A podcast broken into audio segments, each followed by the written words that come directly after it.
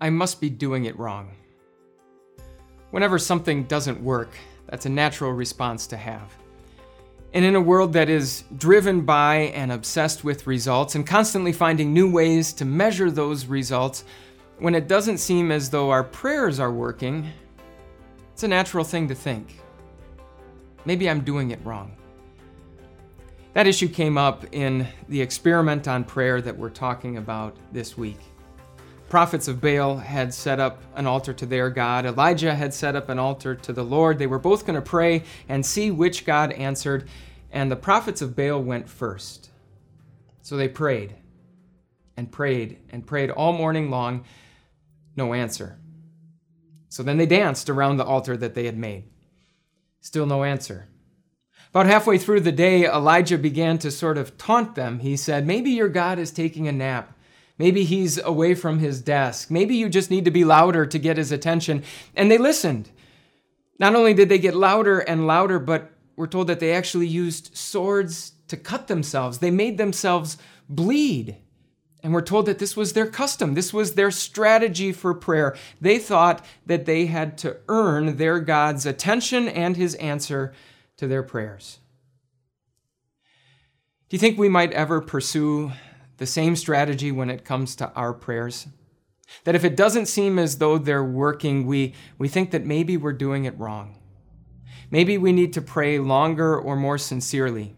Maybe we need to sort of tidy up our lives so that God is more inclined to give us what we're asking for. In one way, shape, or form, we convince ourselves that, that somehow we need to earn God's attention or earn His answer to our prayers. Let me say this clearly that is not how prayer works. It's no accident that when Jesus taught us how to pray, he told us to begin with the words, Our Father in heaven.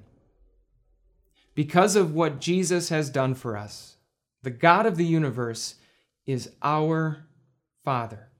He is as pleased with and as proud of us as any earthly father could possibly be of his children. And so it's no wonder that if we think that we somehow need to earn God's kindness or his favor with, with our performance, that he would actually be insulted by that.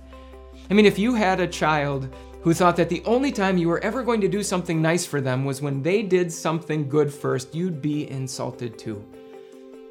Jesus actually addresses the proper strategy for prayer when he says this When you pray, do not keep on babbling like the pagans, for they think that they will be heard because of their many words. Do not be like them, for your Father knows what you need before you ask Him. If it doesn't seem as though our prayers are working, it's not because we're doing it wrong. No, instead, because we know that God is our Father in heaven, we can be confident that whatever He gives us is right.